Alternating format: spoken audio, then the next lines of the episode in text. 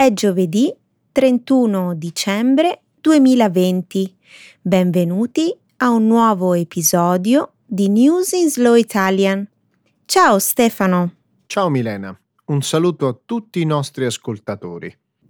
Nella prima parte del nostro programma discuteremo di alcune delle più importanti notizie di questa settimana.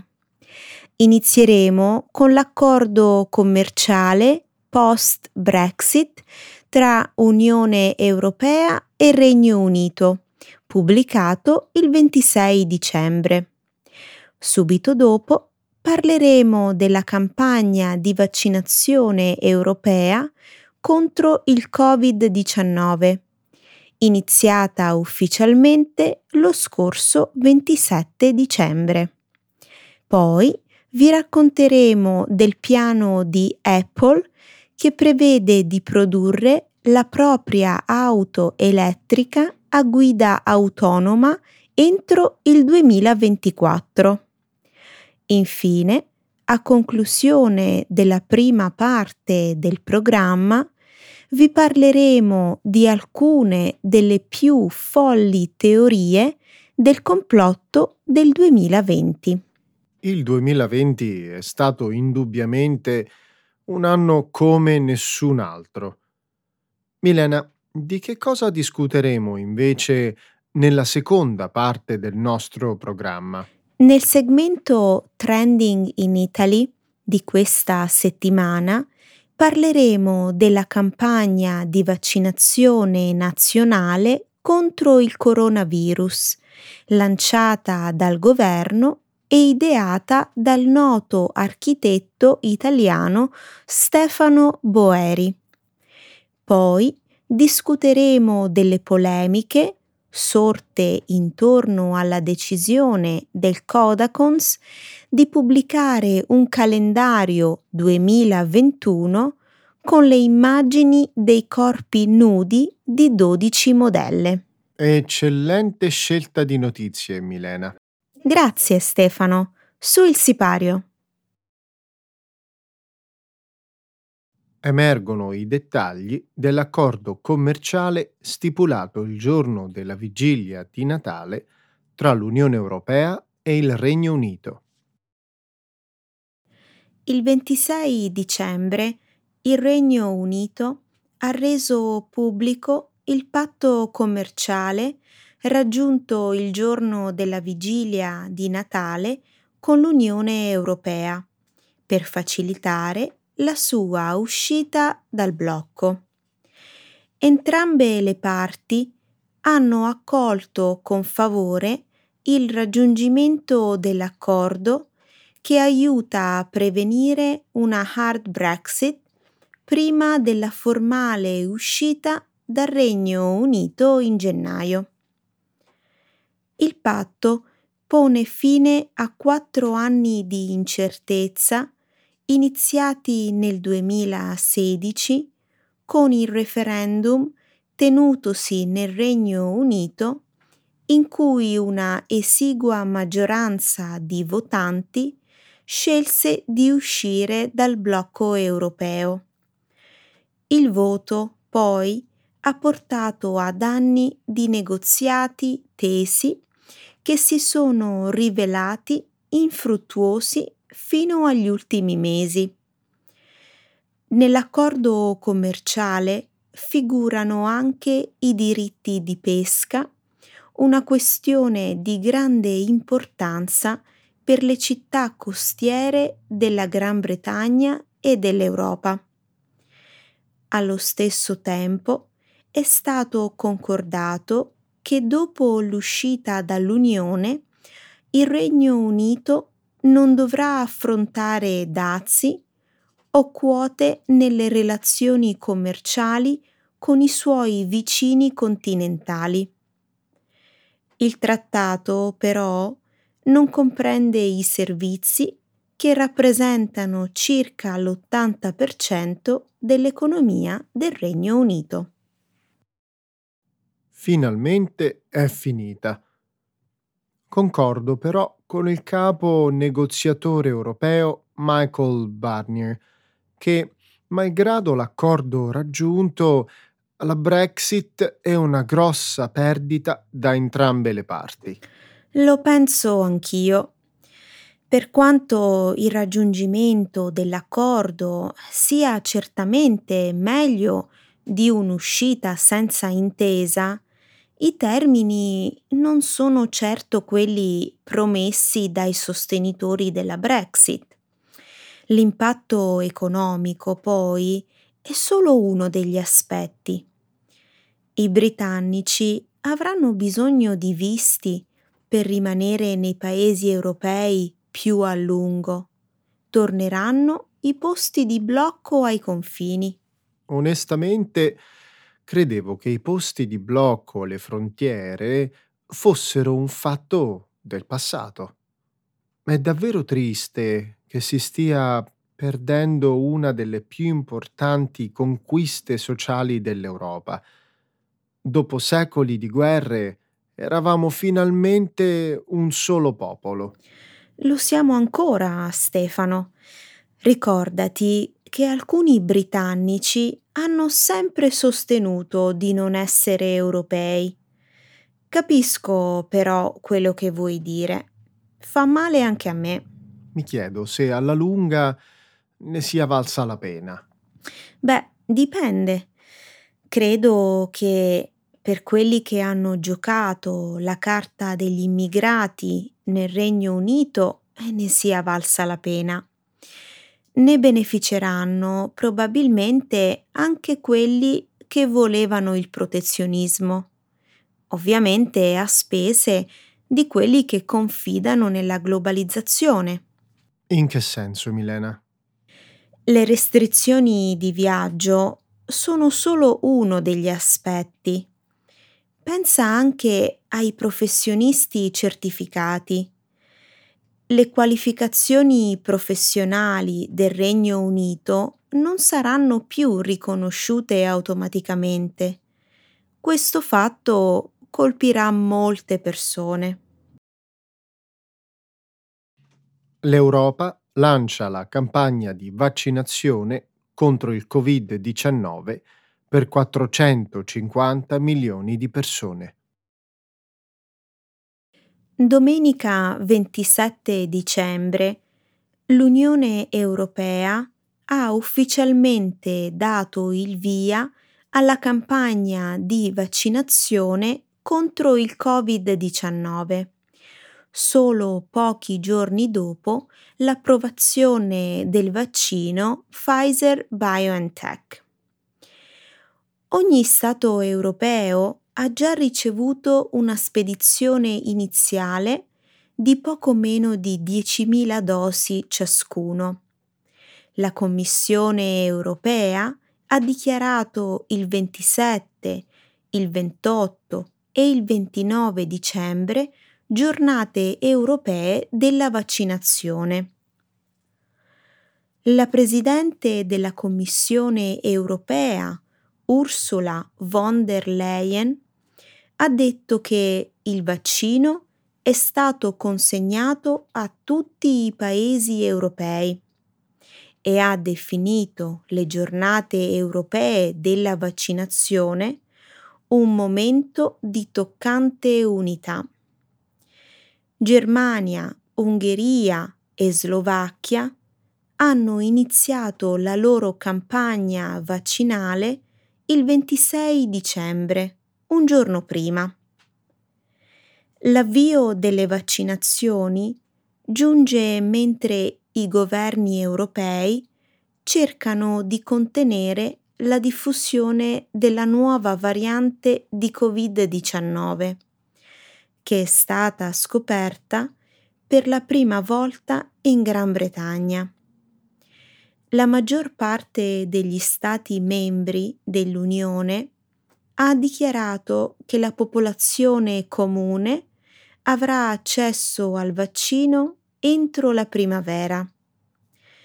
Il programma di vaccinazione mira a immunizzare dal Covid-19 più di 450 milioni di persone in tutta l'Unione Europea. È stato indubbiamente un momento toccante. Spero che questo sia davvero l'inizio della fine. Nel peggiore dei casi, Stefano, è la fine del principio. Dammi un po' più di speranza, Milena. Siamo già nel mezzo della seconda ondata. Ovviamente, Stefano. Vuoi un po' di speranza? Eccotela. Molti paesi non hanno nemmeno ancora preso accordi per procurarsi i vaccini. Molti paesi africani non vi avranno accesso almeno fino al 2023, forse. Aspetta, Milena.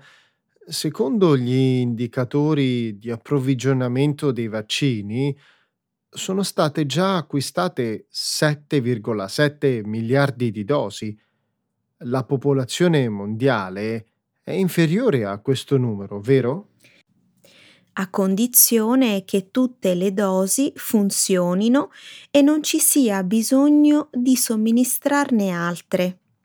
Ad ogni modo, nessun paese dell'Africa subsahariana ha ancora annunciato di aver stretto accordi per acquistare dosi di vaccino. Sono sicuro che ce ne saranno in abbondanza anche per i paesi in via di sviluppo. Certamente, Stefano, ma non subito. Lo capisco. L'Europa, tuttavia, è stata la più colpita, o quasi. Possiamo festeggiare almeno per un momento l'inizio della campagna vaccinale? Certamente, celebriamo pure, ma non dimentichiamoci di quelli che non possono permettersi quello che invece noi possiamo.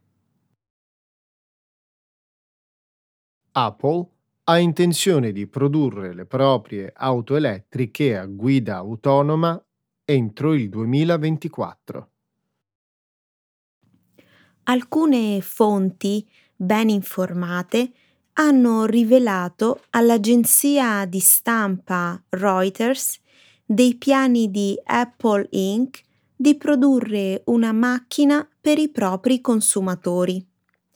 Secondo quanto pubblicato dall'agenzia di stampa lo scorso 21 dicembre, Apple Inc sta andando avanti con lo sviluppo della tecnologia delle auto a guida autonoma e punta al 2024 per la produzione di un veicolo passeggeri elettrico. Il Project Titan, che mira a sviluppare un'auto elettrica a guida autonoma, va avanti dal 2014 sotto la guida di un veterano di Apple che ha lavorato anche per la Tesla. Secondo Reuters, la compagnia della mela farebbe affidamento su una batteria progettata con una tecnologia innovativa che potrebbe ridurre drasticamente i costi e aumentare l'autonomia di guida. Non è ancora chiaro come e dove sarà assemblata quest'auto. Inizialmente si diceva che il veicolo fosse stato sviluppato da zero. Oggi, però, non è nemmeno chiaro se Apple intenda invece sviluppare e vendere un indipendente sistema di guida ad aziende produttrici già affermate. Hmm. Una cosa è sicura. Non si tratta più di un meccanico appassionato che costruisce la sua macchina nel garage di casa da zero. Non ci sono più persone come Henry Ford che lo possono fare o persone che costruiscono il primo computer in un garage. Steve Jobs e Steve Wozniak non hanno iniziato in questo modo la Apple? Hai ragione, ma costruire una macchina moderna specialmente una guida autonoma, è una cosa completamente diversa perché fatta con eh, componenti estremamente complessi e avanzati. Lo so, lo so, ma se c'è una compagnia che può mettere insieme le risorse per entrare in un mercato completamente nuovo, questa è la Apple. Del resto l'hanno già fatto con l'iPhone. Vero, c'è una cosa però che mi turba in questa storia. Quale? Hai presente tutte quelle storie di fantascienza che parlano di una sola compagnia che domina il mondo allungando i suoi tentacoli ovunque e alla fine sopprime la creatività, il pensiero libero e infine la libertà? Mm, sarebbe un tantino ironico per un'azienda che in un famoso spot ha fatto della ribellione contro il monopolio autoritario di IBM la propria bandiera. 2020, un anno di assurde teorie del complotto. Il 2020 ha offerto terreno fertile per la nascita di teorie del complotto assai fantasiose. I periodi di isolamento e il molto tempo libero hanno indotto le persone a utilizzare internet molto più del normale. Navigando sul web, la gente ha scoperto angoli bui della rete in cui prosperano teorie cospirazioniste. La veloce e poco costosa circolazione di libri di questo settore, poi, ha facilitato la crescita e la diffusione di queste teorie. La pandemia di Covid-19 ha dato alla luce nuove teorie cospirazioniste.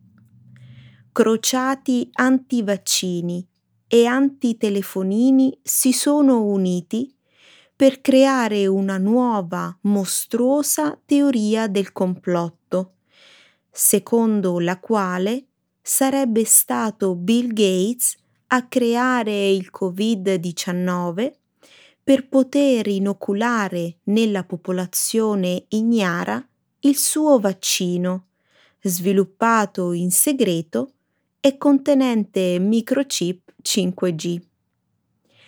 Il crescendo di fine anno è stato amplificato dalle elezioni presidenziali americane appena avvenute. Le teorie cospirazioniste più sfrenate sono divampate come incendi boschivi, proposte da avvocati e politicanti. Il defunto dittatore venezuelano Hugo Chavez, per esempio, si sarebbe messo d'accordo con i comunisti cinesi per manomettere negli Stati Uniti le macchine per contare i voti privando Donald Trump della vittoria.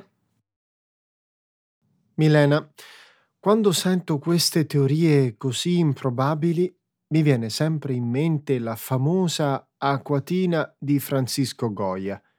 Il sonno della ragione genera mostri? Vuoi dire che solamente il sonno della ragione può generare teorie cospirazioniste da incubo? Beh, come potrebbe la ragione creare una cosa tanto assurda come la stupidaggine su Bill Gates, il 5G e il vaccino anti-Covid? L'apofenia, forse?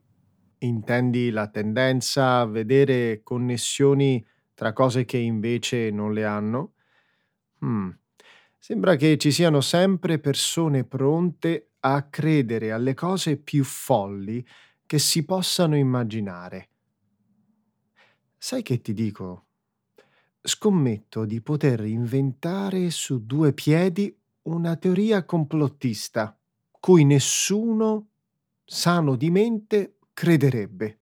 E questo cosa proverebbe? Proverebbe che noi esseri umani non siamo completamente pazzi. Mi sembra un obiettivo difficile, ma va bene, provaci pure. Pensi che potrei trovare 5 o 10 persone che crederebbero che un certo partito politico ha uno scopo segreto, come per esempio sostenere un'organizzazione criminale dedita al rapimento e al traffico di minori? No, aspetta, non è abbastanza folle. Uh, fammi continuare. Un'organizzazione che tortura, abusa e infine mangia bambini al solo scopo di compiere rituali satanici? Beh, non si può concepire nulla di più pazzo. Stefano, e questa teoria del complotto esiste già e milioni di persone la ritengono vera. Gazebi a forma di fiore per incentivare la campagna di vaccinazione contro il Covid-19. Domenica 13 dicembre il commissario per l'emergenza coronavirus in Italia, Domenico Arcuri, ha presentato il programma di comunicazione per la campagna di vaccinazione nazionale contro il Covid-19, che dovrebbe avere inizio nelle prime settimane del 2021. La somministrazione del vaccino coinvolgerà inizialmente 1,8 milioni di italiani, tra ospiti di residenze per anziani e personale sociosanitario.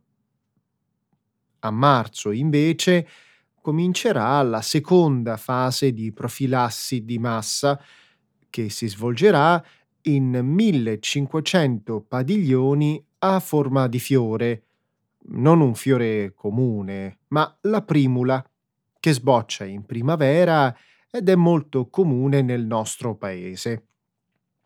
I padiglioni, che avranno la forma cilindrica e l'immagine della primula stampata sulla copertura esterna, offriranno materiale informativo e somministreranno il vaccino contro il Covid. Trovo geniale l'idea di dare un tema alla campagna vaccinale nazionale, scegliendo come immagine simbolo la primula. Questo fiore esprime serenità e il desiderio di rigenerazione del nostro paese dopo oltre un anno di pandemia. Hai perfettamente ragione. Infatti non è un caso che sia stato scelto di accompagnare la primula con lo slogan L'Italia rinasce con un fiore. Naturalmente credo sia giusto che logo e slogan debbano offrire ai cittadini un messaggio comunicativo chiaro, coerente e soprattutto rassicurante per vincere le paure delle persone a vaccinarsi. Immagino che tu sappia chi sia l'artefice di questa iniziativa. Certo, è Stefano Boeri, uno dei più rinomati architetti italiani. Suo è il celebre progetto del Bosco Verticale, la coppia di grattacieli residenziali rivestiti di alberi situati nel quartiere Isola a Milano. Esatto. La stampa italiana ha scritto che il suo studio ha fornito al governo disegni e consulenza tecnica a titolo gratuito. Si è trattato di un gesto ammirevole che ha attirato però numerose critiche. Davvero? Dai, vieni al sodo. Lo scorso 14 dicembre l'epidemiologa italiana Stefania Salmaso ha dichiarato ai giornalisti di ADN Kronos che i padiglioni a forma di primula, anche se belli esteticamente, dal punto di vista sanitario non sono luoghi adatti alla distribuzione del farmaco contro il Covid. I padiglioni in piazza servono per le raccolte di firme o per iniziative di solidarietà, ha detto Salmaso. I vaccini sono una cosa seria e si fanno solo nei centri attrezzati. Comprendo le perplessità dell'esperta. Dubito però che la task force di epidemiologi del governo abbia approvato il progetto di Boeri senza le dovute cautele e attenzioni. Eh, questo è vero. Se hanno dato il loro assenso all'iniziativa, eh, vuol dire che i padiglioni a forma di fiore possono diventare temporaneamente centri vaccinali adeguatamente attrezzati. Trovo che la campagna di comunicazione vaccinale del governo sia intelligente, piacevole, sensibile e tanto attraente. Speriamo che sia altrettanto convincente, Milena. Come ha detto lo stesso Domenico Arcuri in conferenza stampa, un fiore da solo non basta a convincere gli italiani a vaccinarsi, ma aiuterà molto. Il calendario del Codacons ha accusato di essere sessista. Il Codacons, la più grande organizzazione di tutela dei consumatori, è stato travolto dalle critiche sui suoi profili social per aver lanciato il calendario del 2021 intitolato Italienza. La crasi tra le parole Italia e resilienza. Si tratta di 12 tavole in bianco e nero con 12 modelle completamente nude a eccezione di una mascherina con i colori della bandiera italiana. Le donne sono ritratte su ipotetiche cartoline con francobolli raffiguranti le città e i borghi tra i più belli del paese. Gli scatti sono stati realizzati dalla fotografa romana Tiziana Luxardo che ha difeso gli scatti sostenendo che sono nudi artistici che non hanno nulla di erotico o volgare. Questo però non è servito a smorzare le critiche e le accuse di sessismo montate nel frattempo sui giornali e social networks. È vero, il calendario ha ricevuto critiche furenti alcuni lo hanno giudicato inopportuno, mentre altri hanno pensato fosse una trovata obsoleta, visto che nemmeno il celebre calendario Pirelli fa uso del nudo. Sono assolutamente d'accordo. Eppure il Codacons crede fermamente di non aver fatto nulla di sbagliato e ha difeso il lavoro di Tiziana Luxardo che da sempre utilizza il nudo nei suoi ritratti. Sai cosa ho letto lo scorso 15 dicembre su Repubblica? Sentiamo, voglio sapere tutto per filo e per segno. Carlo Rienzi, presidente del Codacons, ha detto che il calendario Italienza non ha nulla a che vedere con la nudità di altri calendari in cui l'immagine della donna viene umiliata e involgarita. Chi confonde questo messaggio, ha concluso, ha probabilmente nel suo retaggio culturale una visione distorta e sbagliata della donna, una malizia da sradicare ed estirpare. Mm, non sono per nulla d'accordo. Secondo me, gli scatti del calendario offrono un'immagine sessista e stereotipata della donna. Non sono eleganti né edificanti e restituiscono l'immagine di una donna oggetto senza spessore. Oltre alle polemiche per l'utilizzo dei nudi femminili, ciò che ha davvero fatto infuriare l'opinione pubblica è stata un'altra controversa decisione del Codacons. Immagino che tu ti stia riferendo all'idea di invitare gli utenti a votare l'immagine preferita tra quelle che compongono il calendario per aggiudicarsi una copia autografata. Esatto. L'iniziativa ha creato così tanta indignazione che oltre 60 associazioni di consumatori hanno lanciato una petizione su change.org per chiedere al Codacons di ritirare tutte le copie del suo calendario. Credo che il concorso a premi sia stata una scelta del tutto inappropriata e infelice, che dimostra una mancanza di sensibilità sul tema degli stereotipi di genere ancora molto presenti nella nostra società. Hai ragione. Sai qual è la verità? Il calendario di Kodakons è stato pensato per essere pop, ma alla fine è stato un flop. Siamo arrivati alla fine di questa puntata, Milena. Vogliamo cogliere l'occasione per fare tanti auguri di un felice anno nuovo. Hai ragione Stefano, un buon 2021 a tutti i nostri ascoltatori. Con la speranza che il nuovo anno sia migliore di questo. Tanti auguri! Un saluto a tutti!